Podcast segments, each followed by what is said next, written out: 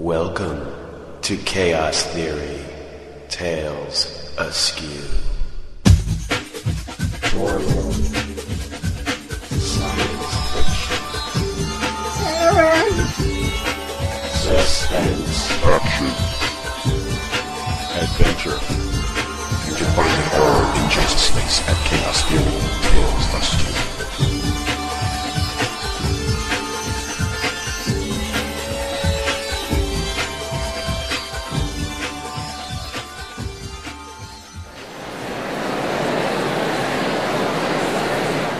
Chaos Theory Tales Askew presents part two of two parts of an excerpt from chapter two of the novel Tritcheon Hash by Sue Lange, as presented by Sue Lange. The day is yours. They didn't even wait for a response. Bastards! Tritch slumped back in her seat, exhausted from the near climax, unable to move for disbelief. And again, bastards! Finally, she lifted her head and, forking two fingers, pulled the disengaged plug up and out. Powered down, she slowly instructed herself, still in a daze. Her body regained consciousness, organ by organ, with her asshole reigning supreme as it decided to resume its previously forgotten flaming. Disregarding composure, she tore off the coot suit and gave herself a ripping yank. After the blessed scratch, she climbed out of the tub and headed for the time clock. Over to the side, in heavy discussion with the project coordinators, the lead engineer Hanklish was agitating. Tritch couldn't help herself. Hey, Doc, nice ride. Had a really great time. Thanks for the call. Remind me to skip the Primo party. All the lab coats standing around chuckled uneasily.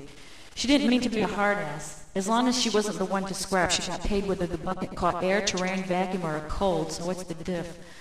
The diff is that there's nothing worse than sitting stuck at the starting gate, even if the circulators are pumping aesthetically pleasing air at full volume. Sometimes the cards need to be dealt after they've been shuffled is all.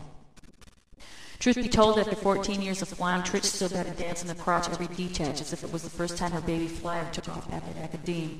When she was denied the rush after being handed the plum, she got edgy. Following the non-progress all day had left her crabbed and sarcastic. Doc Hanklish was a good nag, and Tritch hadn't meant to add the O2 to the fire, but, but sometimes her mouth got the better of her. She'd apologize tomorrow. The thought of doing the whole thing again tomorrow depressed her, and she seriously hoped there was a message waiting for her when she got home saying the pig was going back to the barn for testing. She'd been booked for the week, and if the gig was canceled, she wouldn't get full pay due to a weakness in the union's job cancellation clause. In other words, they forgot to put one in. And she more than likely wouldn't be able to get another job for the remainder of the stretch, but so what? A day or two off posed no burden. Speeding home in her 50 kilo stainless steel jizzy at 100 cycles over the limit with the pitch black lid of night surrounding her, she thought about home. She imagined Dranny waiting for her in the kitchen when she got there. Hopefully, Dranny would have received a quick buzz from the schedulers for Tritch to take tomorrow off.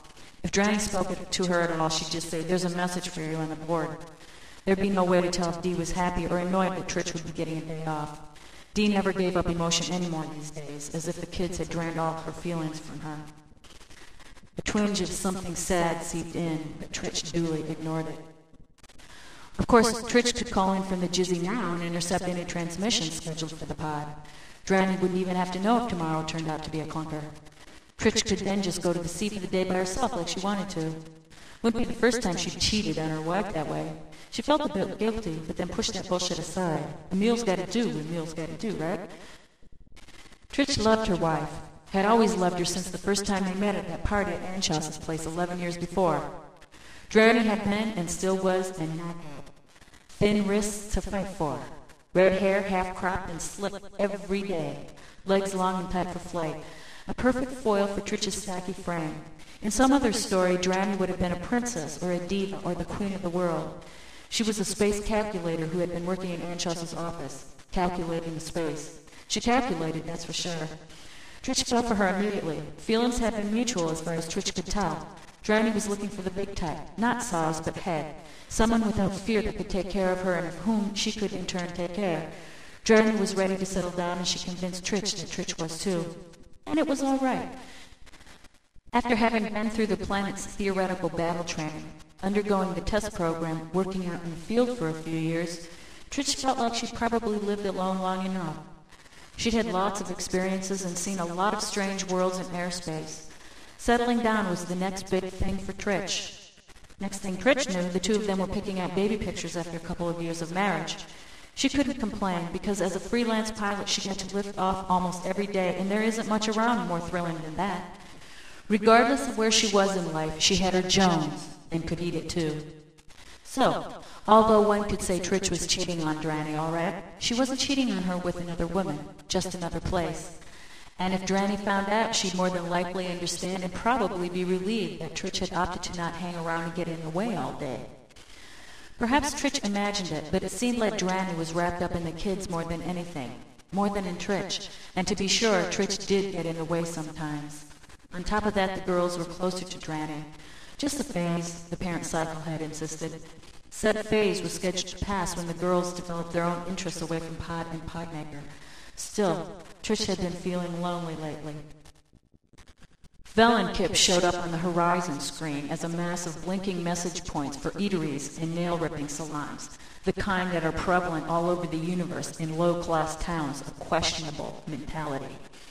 Her own town, Ship-Up, overflowed with the middler classes. She'd see more daycare and Zen Center sign blips there. Fifteen gaps and she'd be home.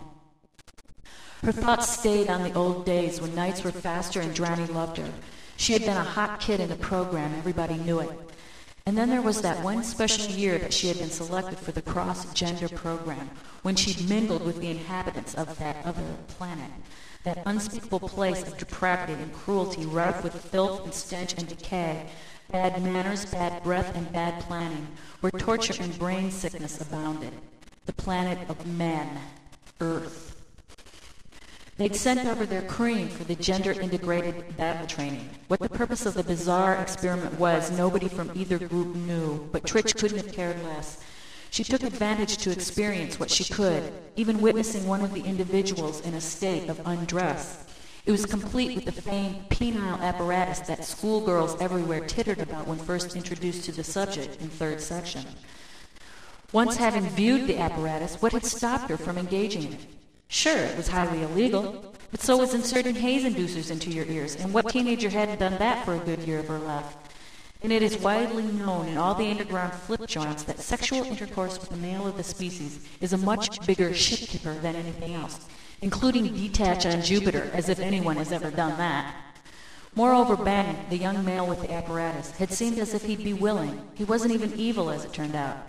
The experience had falsified many things she had been taught since she was a nip of five. But she hadn't had the courage.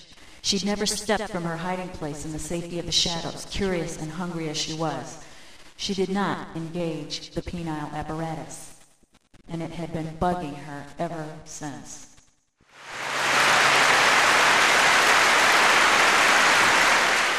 If you enjoyed this story, you may find more at Chaos Theory Tales Askew, located at www.genspace.com spelled G-E-N-S-P-A-C-E dot com. Just click the top eyeball. You'll know what I mean.